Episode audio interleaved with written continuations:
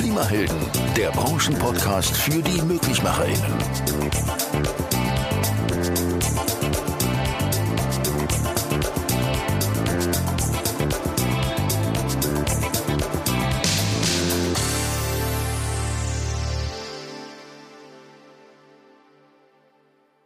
Hallo zusammen, herzlich willkommen zu unserer neuen Podcast-Folge. Wir begrüßen heute die Männer aus Marburg, Dieter und Henrik Dörr vom Partnerbetrieb Dörr GmbH. Herzlich willkommen, lieber Dieter und lieber Henrik. Herzlich willkommen. Hallo, hallo, hallo. Auch herzlich willkommen. Schön, dass wir heute bei euch ähm, akustisch zu Gast sein dürfen. Euren Betrieb gibt es ja bereits seit 25 Jahren als Familienunternehmen. Ist eine echte Erfolgsstory. Und ähm, erzählt mal, wie hat denn das alles angefangen bei euch? Ja, da gibt's ganz interessant, also zwei interessante Geschichten dazu, die sehr erwähnenswert sind. Also zum einen, wie ist es dazu gekommen? Äh, zwei Sätze vorab. Äh, ich persönlich komme prägetechnisch nicht aus dem Bereich Haustechnik, ähm, Anlagen oder, oder Rohrleitungsbau, sondern komme aus dem Maschinenbaubereich. Das ist eine Ursprungsprägung. Ich habe in diesen Bereichen auch sehr viele Jahre aktiv in Unternehmen gearbeitet äh, und auch in Führungsbereichen äh, gearbeitet und habe mich irgendwann äh, in den Bereich der Weiterbildungsebenen bewegt. Das heißt, äh, war dann äh, sieben, knapp acht Jahre in einem äh, Berufsbildungszentrum als Ausbildungsleiter über den Bereich Maschinenbau, Schweißtechnik. Und dann fiel mir irgendwann der Bereich Haustechnik in die Finger. Und so entwickelte sich eine hohe Interessenslage. Denn wenn man aus dem Bereich Anlagenbau, Industrie kommt, vor allen Dingen aus dem Bereich Fluidtechnik, ist der Weg ähm, in den Bereich Haustechnik gar nicht mehr weit. So, das mal so ein bisschen so und dann lernt man bestimmte Dinge intensiver kennen und man merkt dann seine eigenen Neigungen und vielleicht auch Intelligenzen in diesem Bereich. Und ich habe damals für mich festgestellt, dass im Bereich Handwerk sehr viel sicherlich fachliche Qualität unterwegs ist, ohne Frage. Aber es war immer eine doch große Lücke zu dem strategischen Vorgehen der Industrie. Die Industrie war schon immer anders strukturiert und da habe ich mir gedacht, Mensch, wenn du da aus diesem Erfahrungsportfolio was mitnimmst und gehst das andere Thema an, dann sollte in diesem Bereich ein sehr interessanter und erfolgreicher Weg abbildbar sein. Das war in einem Altersspektrum mit 34, 33 Jahren. Habe da drin für mich eine neue Chance gesehen. Hattest du so ein Schlüsselerlebnis? Also gerade du sagst, du bist ein Techniker. Hattest du ein Schlüsselerlebnis, dass dich Absolut. irgendeine Form von Technik damals begeistert hat, den, den Job so ein bisschen zu wechseln? Absolut. Meine, meine Genprägung aus Vater und Großvaters Zeiten rührt auch so ein bisschen aus diesem Bereich heraus. Mein Vater selbst war Leiter eines, eines Fachwerkes mhm. äh, hier in der Region Marburg und dort für den technischen Bereich verantwortlich. Das heißt, ich bin quasi von Kindesbeinen an immer wieder irgendwo in einer Reflexion gewesen von Versorgungstechnik, Energietechnik. Mhm. Zwar im großen Stil, aber das war, war, war mal so eine Ursprungssituation. Und so hat sich die weitere Abfolge auch abgebildet. Denn Henrik ist mein Sohn, der jetzt auch mit dem Unternehmen ist, ist im Prinzip auf den Monat genauso alt wie das Unternehmen. Mhm. Er ist dann, er ist in einem, im Januar geboren worden, 96, wo ich den Betrieb gegründet habe. Ähm, das heißt, er kennt es leider auch nicht anders, oder Gott sei Dank. Ähm, und so hat sich das irgendwie historisch jetzt wieder weiterentwickelt. Schlüsselerlebnis, ganz klar, aber auch vor dem Fokus mehr auf den Blick Ressourcen, mehr auf den Blick zu schauen, wie gehen wir mit unseren ökologischen Möglichkeiten, Ressourcen ökonomisch um. Heute Begriffe, die in vieler Munde sind, aber ich sag mal, vor 28, 27 Jahren waren die noch nicht so ganz äh, up to date. Da okay. wurde nur am Rande drüber gesprochen. Henrik, war für dich dann immer schon klar, dass du daheim mit dem Betrieb einsteigst oder kam das erst später bei dir? Scheinbar schon. Allerdings war das zwischendurch nicht für mich ganz klar. Also ich habe äh, nach meinem Realschulabschluss erstmal ein Fachabitur in Fachrichtung Maschinenbau durchgeführt. Ähm, und im Rahmen dieser Weiterbildung ist auch ein einjähriges Praktikum vorgesehen. Dieses Praktikum habe ich damals in einem metallverarbeitenden Betrieb hier auch im Raum Marburg ähm, absolviert, weil ich vorher auch mit meinem Opa, der Vater hat schon gesagt, auch immer zu Hause in der heimischen Schmiedewerkstatt immer ein bisschen Metallbau betrieben habe und dachte, ja, das ist eigentlich auch ganz nett. Mein Vater hat mich nie dazu gezwungen bzw. gedrängt, diesen Berufszweig einzusteigen. Das ist vielleicht auch nicht unwichtig zu erwähnen, weil das auch nicht selbstverständlich ist. Ähm, habe dann aber während diesem Jahrespraktikum für mich selber festgestellt, dass mir doch der Bereich Haustechnik etc. deutlich mehr liegt. Das andere natürlich auch und immer noch, aber eher im mhm. Hobbybereich. Mhm. Ähm, weshalb ich mich dann auch ähm, nach dem Abschluss des Fachabiturs dann für eine Ausbildung, für eine Verbundausbildung entschieden habe. Die habe ich in einem Betrieb im Kreis Waldeck-Frankenberg oben am Edersee, einem nicht kleinen Handwerksunternehmen ähm, durchgeführt. Ähm, bin dann nach Abschluss dieser Ausbildung hier in den Betrieb zurückgekommen für ein Jahr. Im Anschluss dann meinen Techniker noch absolviert und bin jetzt seit Ende, nee, Anfang vergangenen Jahres hier fest im Unternehmen mit drin. Bisher war es eine durchweg gute Entscheidung. Cool. Was ist so technisch gesehen deine größte Leidenschaft? Ähm, Wärmeerzeugung in der Technik an sich. Also wir haben bei uns im Unternehmen so ein bisschen die Sparten aufgeteilt und ich kümmere mich hauptsächlich eigentlich um den Punkt Wärmeerzeugung und Verteilung. Und das ist auch eigentlich so mein, mein Favorite an Wärmeerzeugeranlagen, ob jetzt Wärmepumpe oder auch mit fossilen Brennstoffen von äh, 10 bis 10 kW bis 1 Megawatt, da ist eigentlich alles drin. Okay. Ähm, und das macht mir persönlich am meisten Spaß. Ja. Habt ihr dann auch zwischen euch zwei eure Aufgaben aufgeteilt oder wie macht ihr das? Weil bei mir war es ja anfangs so, dass der Papa mich da so in die Aufgabenbereiche reingebracht hat und sich dann dann rausgenommen hat, wo er gemerkt hat, es läuft. Wie ist das bei euch so? Ja, ähnlich. Also den Bereich, den ich jetzt bei uns im Unternehmen inne habe, den hat vorab mein Vater auch natürlich inne gehabt, ähm, hat mich dann da auch hineingeführt. Aufgrund der Leidenschaft waren die Lernfortschritte meinerseits natürlich relativ sprung, kann man schon fast sagen, weshalb mhm. er sich da dann auch nach einem gewissen Zeitraum ruhigen Gewissens auch raus zurückziehen konnte. Ja, Dieter, hast du dich denn wirklich rausgezogen? Absolut. Also rausgezogen heißt ja nicht loslassen in Gänse. Mhm.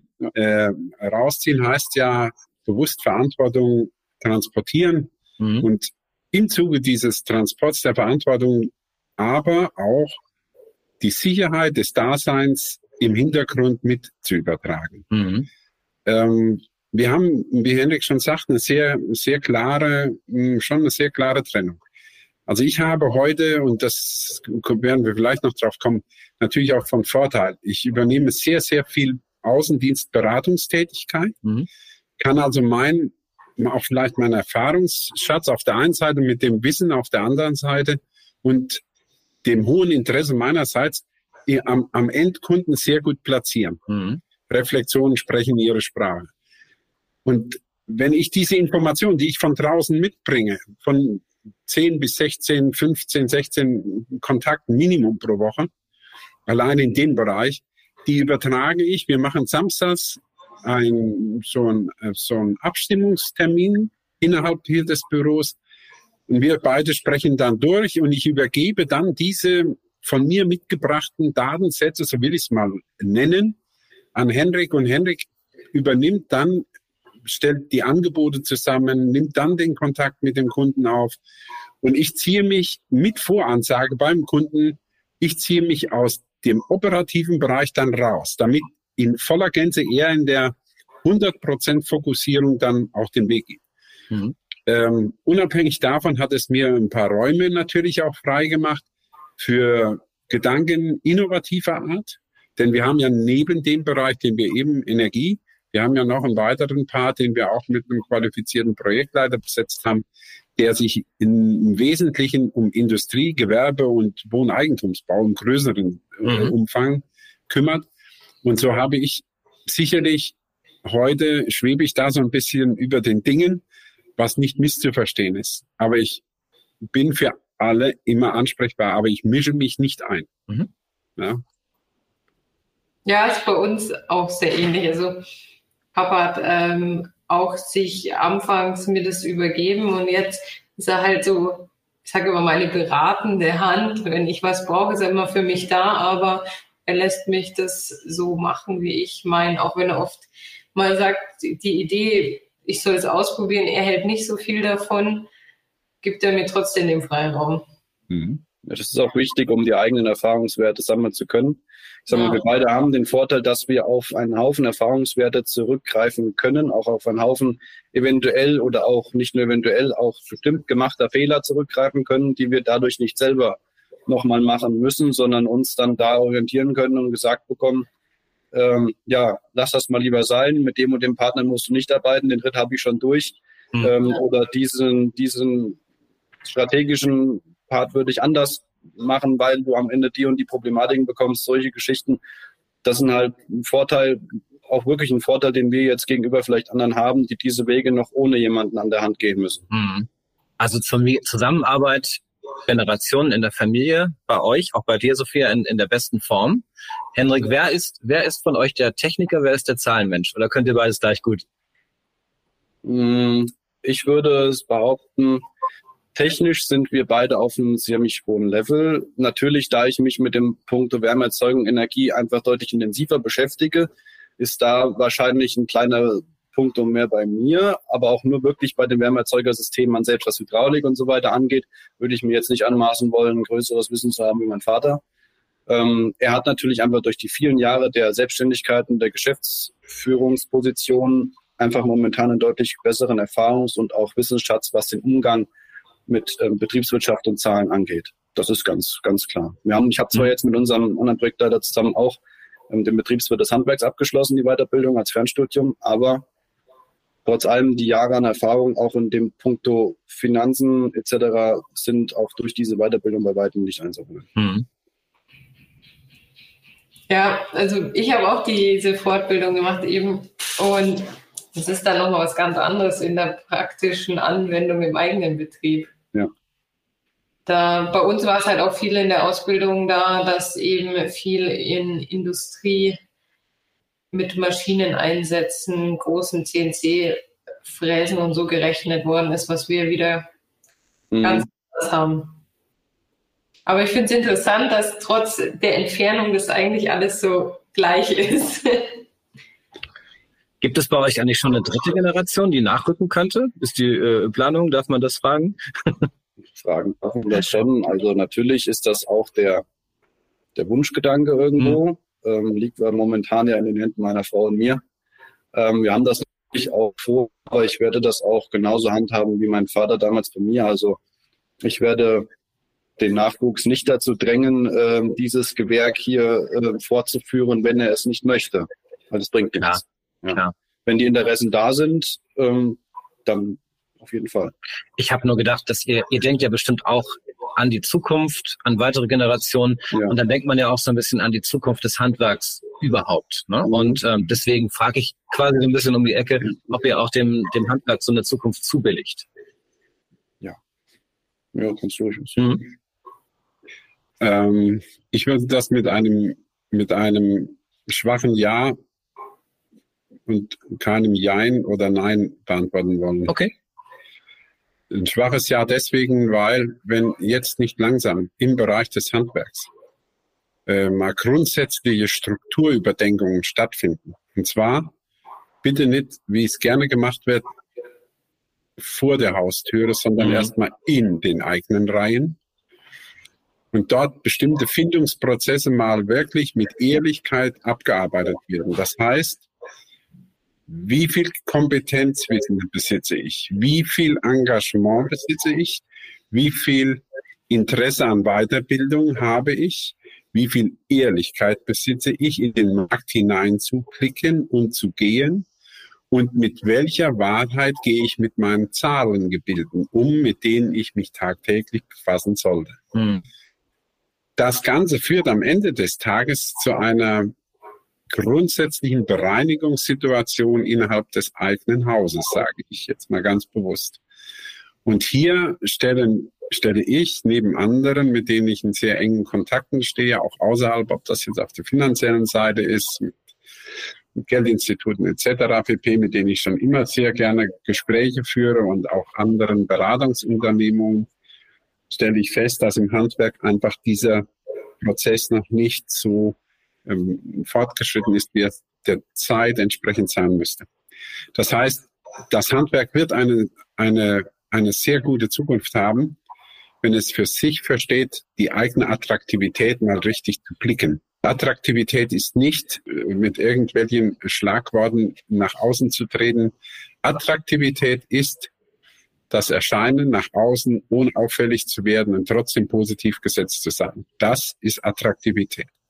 Und wir merken für uns, und da bin ich jetzt auch ein bisschen stolz, nicht nur stolz, sondern auch ein bisschen vielleicht eigen, wir stellen fest, dadurch, dass wir schon seit vielen, vielen Jahren gegenströmig arbeiten.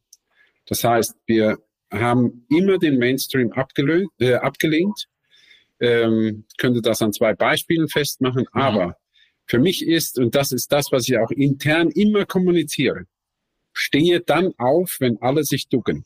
Mhm. Warum? Weil du eine bessere Sicht über die Situation hast. Und das schafft Klarheit, aber verlangt Engagement, Selbstdisziplin und auch Anspruch in den Blick nach vorne. Denn wenn ich kurzfristig denke, werde ich den Blick nach vorne immer vernebelt haben. Mhm. Mhm. Und wir sehen ganz klar an der Marktreflexion, die wir seit vielen Jahren haben, zunehmend, und ich bin ja Gründer des Unternehmens.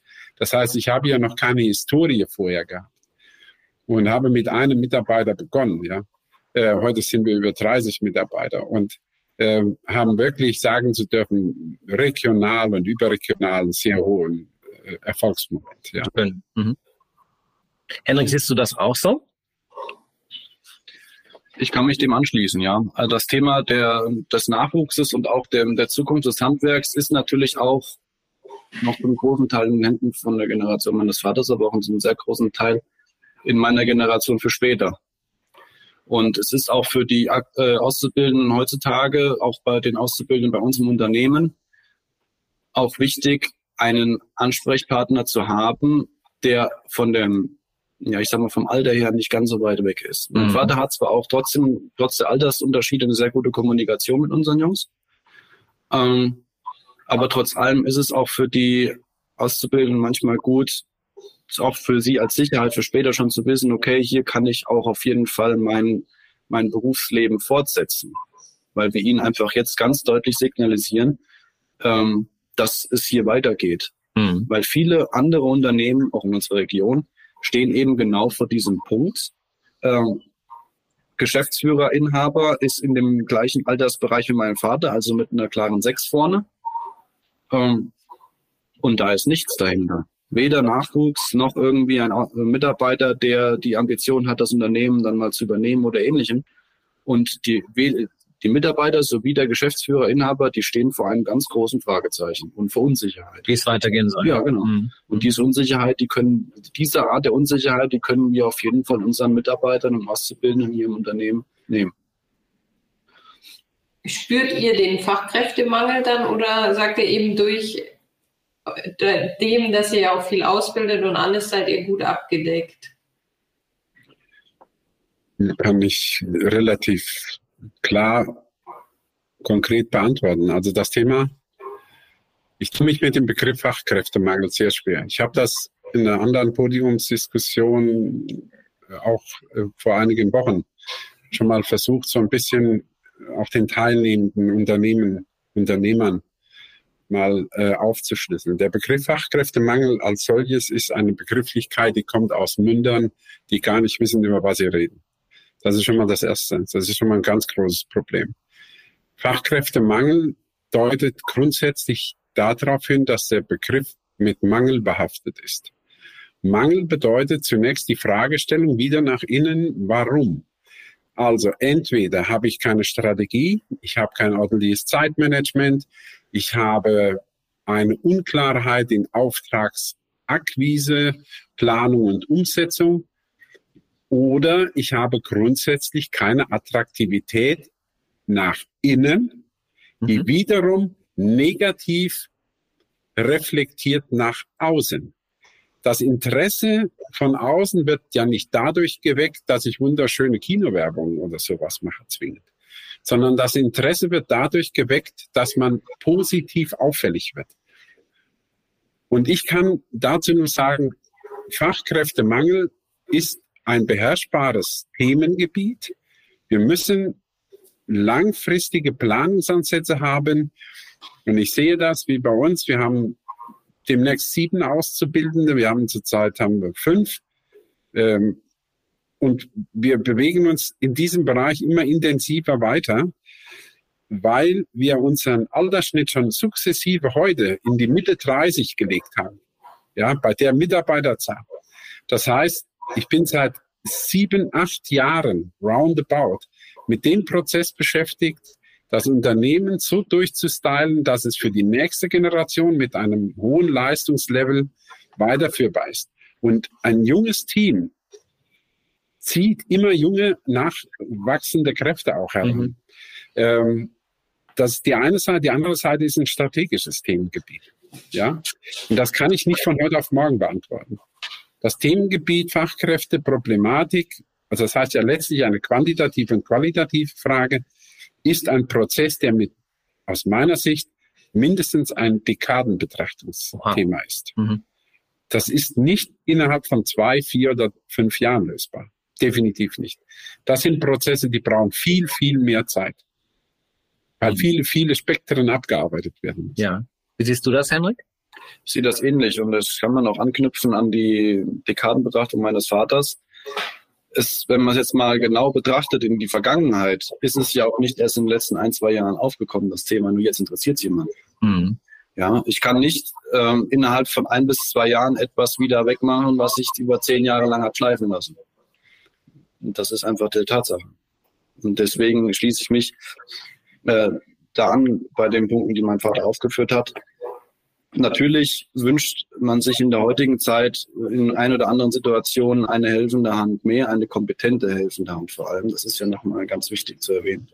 Ähm, aber wie er schon sagte, wir, wir haben uns da in den letzten Jahren und stellen uns auch momentan permanent weiterhin gut auf, um dann auch den Wegfall der geburtenstarken Jahrgänge die, was auch in vielen Unternehmen aktuell ansteht. Ja, die Jahrgänge aktuell jetzt die Mitarbeiter 58 oder 56 bis 62, was ja immer noch eigenständige, selbstlaufende, gute Zugpferde in vielen Handwerksunternehmen sind. Mhm. Wenn die alle mal weglaufen, dann muss ja noch irgendwas hinterherkommen.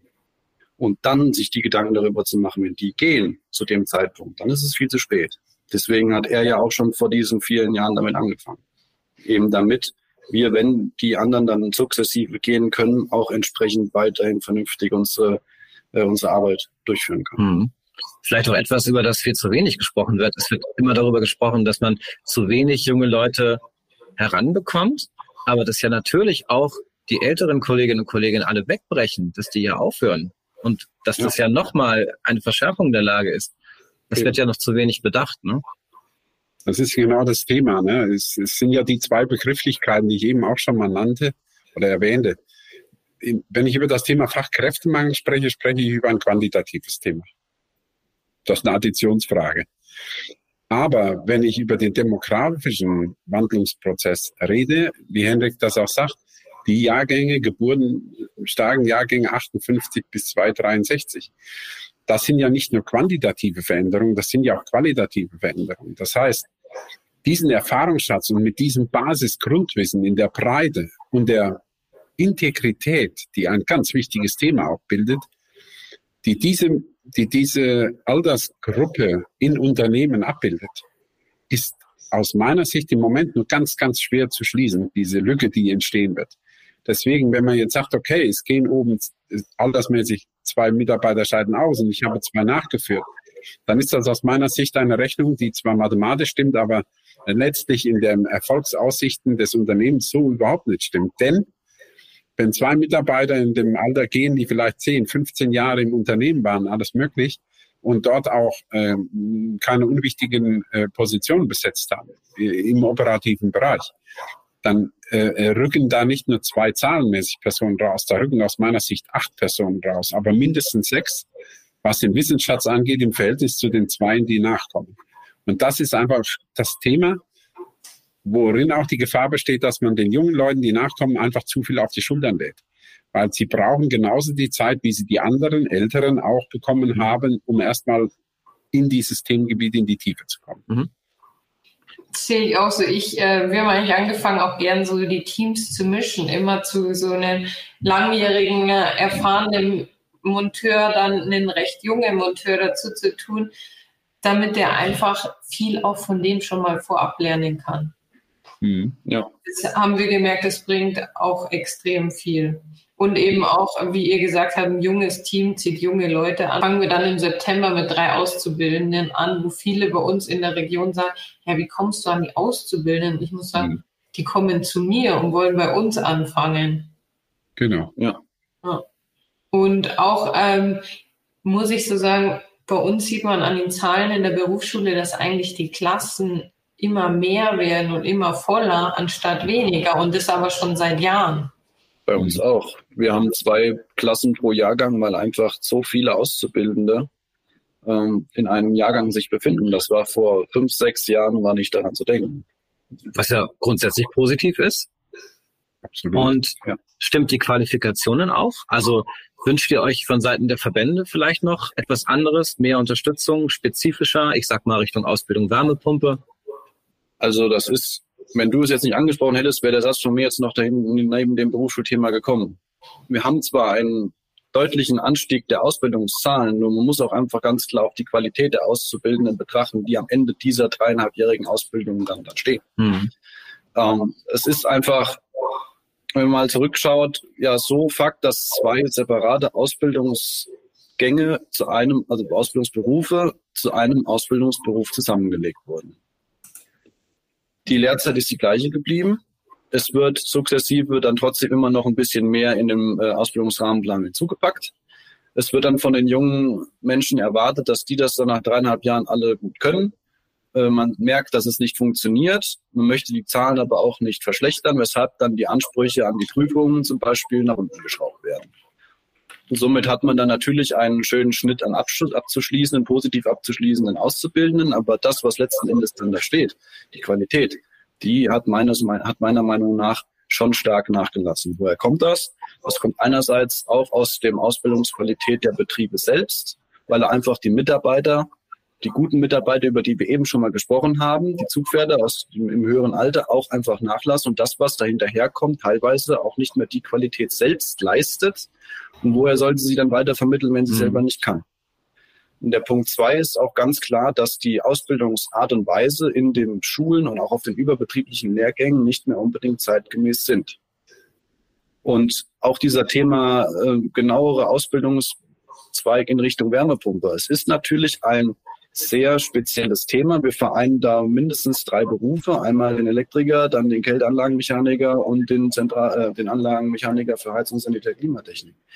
Die drei sind auf jeden Fall damit im Boot. Das alles drei dann in einen Ausbildungsberuf reinzupacken, finde ich schwierig und auch nicht richtig. Ähm, wir haben bei uns ja sowieso schon dann quasi einen nicht mehr ganz kleinen elektrischen Anteil in der Ausbildung. Ähm, aber der Punkt der Kälte, ja, Kälteanlagenbau, wenn ich es jetzt mal nennen, ist und sollte meiner Meinung nach auch ein separater Ausbildungszweig bleiben. Ähm, über die generelle Struktur der Ausbildung ist zu diskutieren. Meiner Meinung nach ist es so, es wird ja auch in anderen Ländern auch ähnlich schon praktiziert. Wir haben ja ein, das erste Lehrjahr identisch zu anderen Ausbildungszweigen, dieses Grundausbildungsjahr. Mhm. Ja, weil unser Ausbildungszweig ja auch mit unter den Zweig Metall läuft. Und danach sich dann zu entscheiden, in welche Richtung möchte ich gehen, weil auch einfach unser Gewerk heutzutage so vielfältig geworden ist in den verschiedenen Ansprüchen, ob das jetzt im Sanitär-, Lüftungs-, äh, Energiebereich äh, ist. Und dann nach diesem ersten Grundausbildungsjahr zu entscheiden, okay, ich entscheide mich dann für diese Spezifikation. Mhm. Ob das jetzt in Richtung Energietechnik ist, das heißt Zentralheizung, Wärmepumpe oder in Richtung Sanitär oder in Richtung Lüftung. Das hat natürlich dann wieder den Geschmack von einem Rückschritt nach früher, weil wir natürlich da auch diese getrennten Berufsbilder hatten. Aber in diese Ausbildungszeit und dann auch noch mehr reinzupacken Mhm. und da auch noch dann das Wort Ausbildungszeitbekürzung mit gleichzeitig in den Mund zu nehmen, das finde ich meiner Meinung nach auch für die Auszubildenden selbst unverantwortlich und steigert auch nicht die Qualität dessen, was dann nach dieser Ausbildungszeit am Ende dasteht. Also kurz gefasst, du steigst nicht gut genug qualifiziert in deinen Beruf ein. Und eigentlich ist es für beide Seiten erstmal Frust, ne? weil du, weil du merkst, okay, du kannst Dinge nicht erfüllen, die vielleicht von dir gefordert werden. Und der Betrieb ist vielleicht auch erstmal ein bisschen, okay, haben wir uns ein bisschen anders vorgestellt. Ne? So, das müsst ihr, wenn ihr jetzt, müsst ihr das überbrücken? Na gut, es ist Mhm. für uns, ich sage immer so, ähm, die Zeit spricht die ehrlichste Sprache. Wir stellen halt fest, äh, es, ist kein, es sind keine Einzelfälle, dass wir Querverschiebungen bekommen. Das heißt, wir haben mittlerweile Auszubildende, die ihre Ausbildung in anderen Betrieben begonnen haben, und haben dann nach dem ersten Beginn des zweiten, Mitte zweiten Ausbildungsjahres festgestellt, dass sie in den Betrieben, wo sie waren, nicht das Ziel für sich erreichen werden, weil sie einfach mit der Ausbildung unzufrieden waren. Mhm. Ähm, die sich dann bei uns beworben haben und möchten bei uns im Betrieb die Ausbildung weiterführen. Das rührt ja nicht daher, dass wir aktiv so etwas nach außen bewerben. Das wäre ja fatal. Das geht ja gar nicht. Mhm. Es geht aber ganz klar in die Reflexion. Es muss da draußen in dem Bereich der Sichtungen der jungen Menschen, der jungen Auszubildenden irgendetwas unterwegs sein, was uns interessanter macht als andere. Und hier ist genau der Fokus. Wir versuchen sehr, sehr viel Input innerhalb unseres Betriebes. Und das ist immer wieder die Kernzelle innerhalb des Betriebes, den Fokus hochzuerhalten und den, und den Anspruch auch zu deklarieren und sich nicht darauf zu verlassen, dass ich diese Leistungen, ob jetzt in der Berufsschule mhm. oder in überbetrieblichen Ausbildungen, in diesem Umfang und in der Qualität abgebildet bekomme. Weil Fakt ist eins, mein Vorteil, ich habe über sieben Jahre das selber getan. Ich weiß genau, in welcher Art und Strategie in den überbetrieblichen Ausbildungseinrichtungen gearbeitet wird. Ich will da, es gibt immer Plus Minus, ohne Frage. Aber in der Kerntendenz, ich habe viele Kollegen kennengelernt in dieser Zeit, die mir signalisiert haben, wie sie ihre Aufgabe abnehmen. Und ich habe es letztens gesagt, auch in dieser vorher genannten Podiumsdiskussion, es sind dort auch Situationen, wo Demotivierungen zum Teil unterwegs sind, wo neue Ausbildungsklassen kommen und dann gehe ich in mein Büro und greife in den Ordnerregal oben links, erstes Ausbildungsjahr, den klappe ich auf und dann weiß ich, da geht's los, da bin ich fertig, dann nächster Ordner, zweites Ausbildungsjahr. Das ist sicherlich nicht der Schlüssel zur Findung ähm, qualifizierter Prägung weil man sich damit viele Aufgaben gar nicht erstellt, sondern abarbeitet, wie es eben das Schema des Ausbildungsrahmenplans in diesem Segment von mir verlangt. Nicht mehr und nicht weniger. Ja, ja also ich teile da ganz die Meinung mit dir. Da muss einfach äh, mehr spezifischer und dynamischer auch einfach. Man muss da auf die Azubis und in dem Fall bei überbetrieblichen halt auf die Gruppe an Azubis eingehen. Jede Gruppe ist auch wieder anders. Also es war, wir hatten auch eben immer in der Ausbildung so unterschiedliche Lehrkräfte. Die einen, wo man gemerkt hat, das nehmen den Ordner wie jedes Jahr und andere, die dann halt auch mal gesagt haben, ah, ich habe habt ihr das gelesen von der Messe und da und dann halt auch gleich mal neue Produkte und alles mit einbezogen haben. Und da hat man schon gemerkt, da war man ja viel ja, interessierter an solchen Lehrern dran, als wie an denen, die einfach nur das runtergezogen haben, ihren Unterrichtsstoff. Genau. Mhm. Und äh, da liegt es einfach auch daran, auch die Unternehmen selbst, und das ist in Bayern nicht anders als in Hessen, haben ja institutionelle Vertreter. Ja, wir haben ja Innungen, wir haben, das ist auch ein Themengebiet nochmal, aber wir haben auf jeden Fall Interessensverbände, ähm, die ja auch Aufgaben haben. Die haben ja nicht nur die Aufgabe, eine Ehrenurkunde zu verteilen und warme Sprüche, sondern die haben ja auch die Aufgabe, genau mal dort den Finger in die Wunde zu legen, nämlich zu sagen, ihr überbetrieblichen Ausbildungsstätten, ihr Berufsschulen, ihr müsst hier besser werden, weil das ist unser Anspruch, ist eure Aufgabe. Und ihr seid nur dafür da, dieses gesetzte Ziel mit uns gemeinsam umzusetzen. Hier gibt es keine drei Parteien. Mhm. Es gibt eine Partei. Und die eine Partei ist die Verantwortungspartei in der Weiterbildung unseres Nachwuchses. Und hier kann sich keiner rausnehmen, kann sagen, ja, unsere pädagogische Aufgabe ist eine andere. Das ist faktisch lediglich pseudoargumentativ. Das hat nichts mit Aufgabenerfüllung zu tun. Mhm. Und hier gehört einfach das Korsett enger geschnürt. Und dieses über den Dingen sich befinden und zu sagen, Schule ist Schule, so wie man das von früher kennt. Nein, wir haben einen Anspruch, wir als Unternehmen, weil wir werden von der allgemeinen gesellschaftlichen Betrachtung gefragt, warum erreichen wir bestimmte Ziele nicht? Ja, allgemeingesellschaftlich nennen wir in Klammer auf Politik Klammer zu. Die fragen uns als Anwender, und Umsetzer, warum erreichen wir Ziele nicht? Dann kommen Begriffe wie Fachkräftemangel. Die rühren ja genau aus dieser Pseudobetrachtung heraus. Mhm. Definitiv. Und hier schließt sich der Kreis nicht. Und ich, Henrik hat das eben schon gut angesprochen.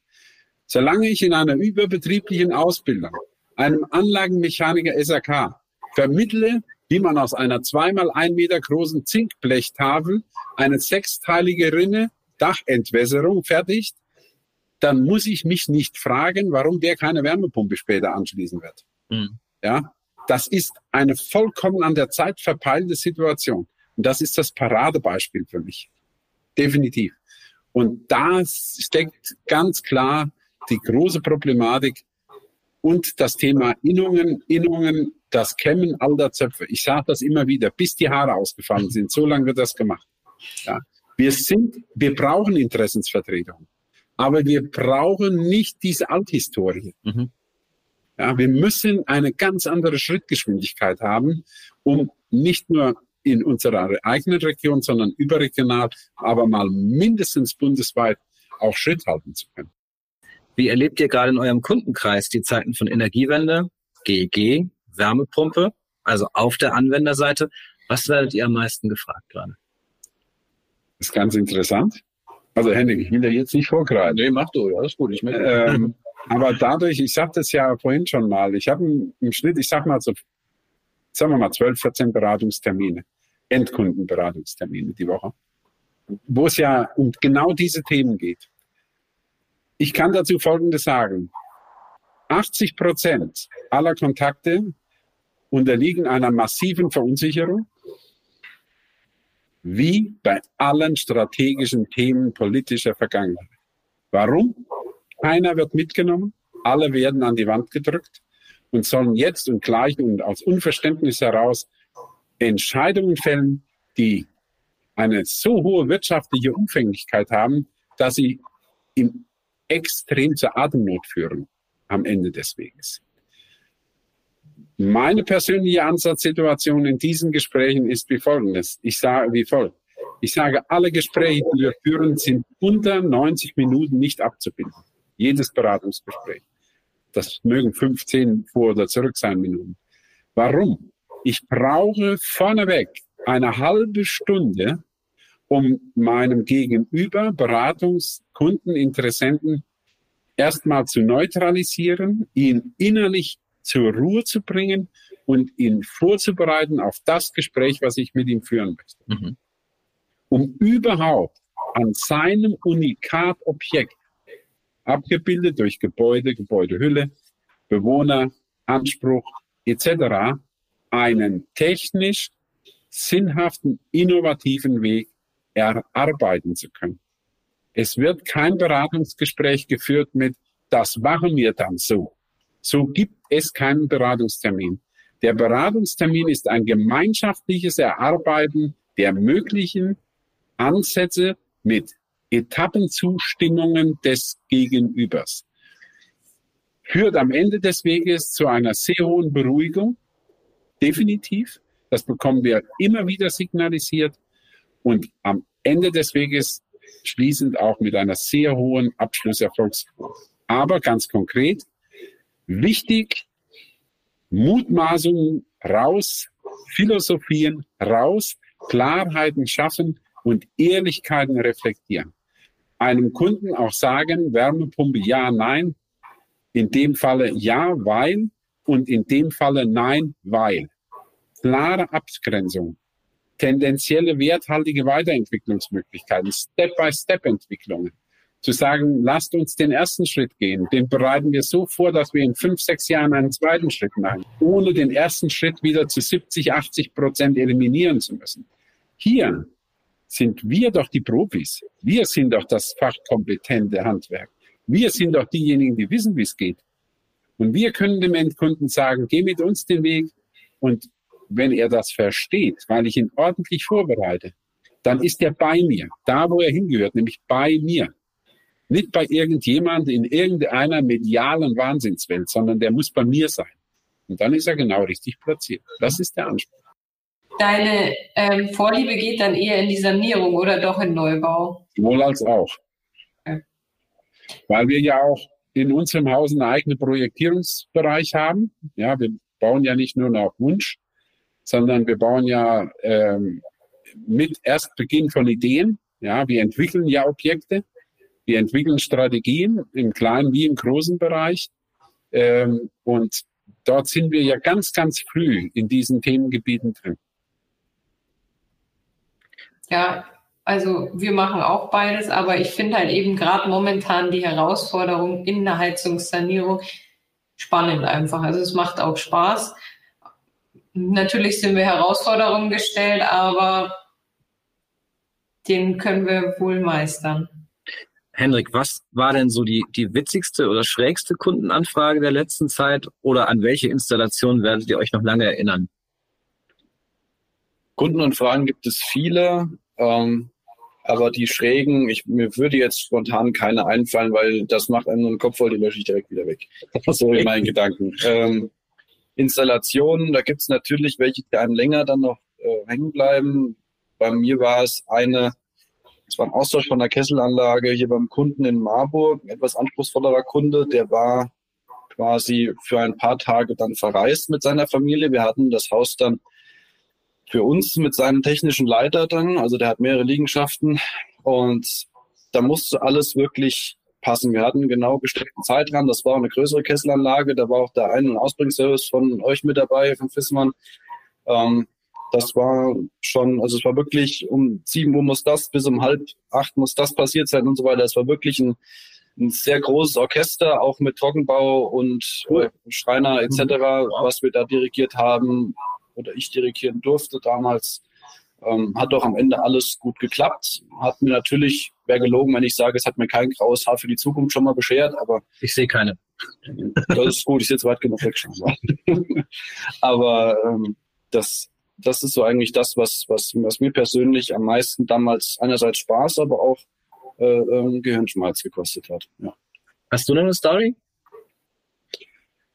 Ja, also der Next hat Henrik das schon sehr gut formuliert. Also ich, ich bin auch ein Mensch, der sich sehr, sehr schnell von, von belastenden Eindrücken äh, befreit. Und das nicht möchte, das ist für mich ein unnötiger Ballast, weil es in der Regel alles schon abgelaufene Situationen sind.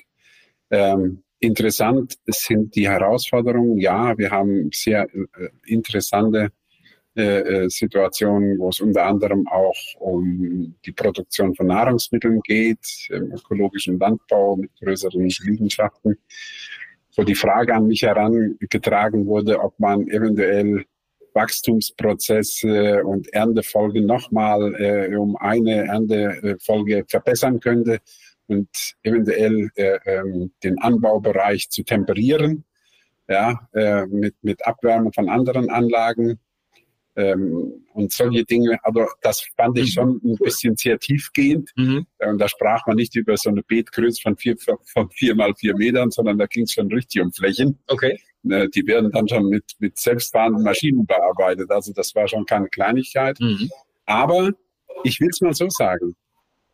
So, ich sag mal, vielleicht schräg, wie die Frage war, aber so interessant war sie auch wieder, weil ich mich einfach mal in ein ganz anderes Themengebiet hineingearbeitet habe, nämlich dann wieder mit fachkompetenten Menschen zu sprechen, die genau in diesen Sachen unterwegs sind, ja, und, äh, und dann in dem Bereich der landwirtschaftlichen Umsetzung und, dem, an, äh, und Anbau einfach mal Wege gemeinsam zu finden, ob man so etwas tatsächlich realisieren kann und mit welchem Aufwand eventuell. Mhm.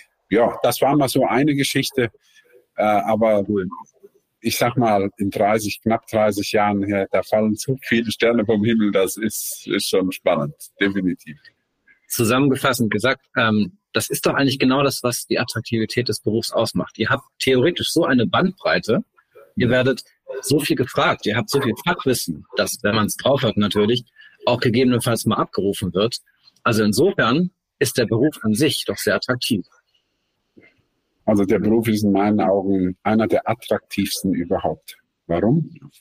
Weil er uns in allen Naturwissenschaften fordert, und zwar des täglichen Lebens. Wir haben jeden Tag Physik, wir haben jeden Tag Chemie, wir haben jeden Tag Mathematik und wir sind auch in den Geisteswissenschaften jeden Tag gefordert. Ich finde, ein Anspruch, der ist schon mal nicht schlecht. Warum? Der hält jung. Das ist so, wenn man es möchte. Das ist das eine. Und das andere ist, wir haben echt die Werkzeuge, die unserer jetzigen und den Folgegenerationen noch Sicherheiten in dem sowohl ökologischen, biologischen, aber auch ökonomischen Bereich abbilden können. Und das finde ich zeichnet uns gegenüber anderen, ich sag mal auch Handwerks äh, und äh, Richtungen oder auch äh, Tätigkeitsfeldern deutlich äh, äh, aus und bringt uns, glaube ich, auch diesen hohen attraktiven Stellenwert, den wir auch sicherlich verdient haben, wenn man auch sich selber dazu folgt. Mhm. Sophia, welche naturwissenschaftlichen Fächer brauchst du heute noch? Wie gesagt, fast alle. Was bei uns, äh, was ich auch immer gern sage, auch einfach dieses Abwechslungsreiche, dass man nicht jeden Tag immer den gleichen Ablauf und das Gleiche macht, sondern dass man mal an einem, einer Woche eine Wärmepumpe macht, dann mal eine Fernwärmeübergabestation, dann wieder irgendwelche Reparaturen und da wieder auch den näheren Kontakt zum Endkunden hat und dann mal eine Badsanierung. Also es gibt, glaube ich, genug, wo einen erfüllt an Arbeiten. Absolut, ja. Klasse. Lieber Henrik, lieber Dieter, vielen Dank, dass wir heute bei euch zu Gast sein durften. Dankeschön. Wir danken, ja, dass wir euch ja. als Gast haben durften. Wir wünschen euch alles Gute für die Zukunft, aber ich glaube, die ist bei euch ziemlich gesichert. Dankeschön. Vielen Dank euch. Vielen Dank. Ne? Ciao. Tschüss, tschüss.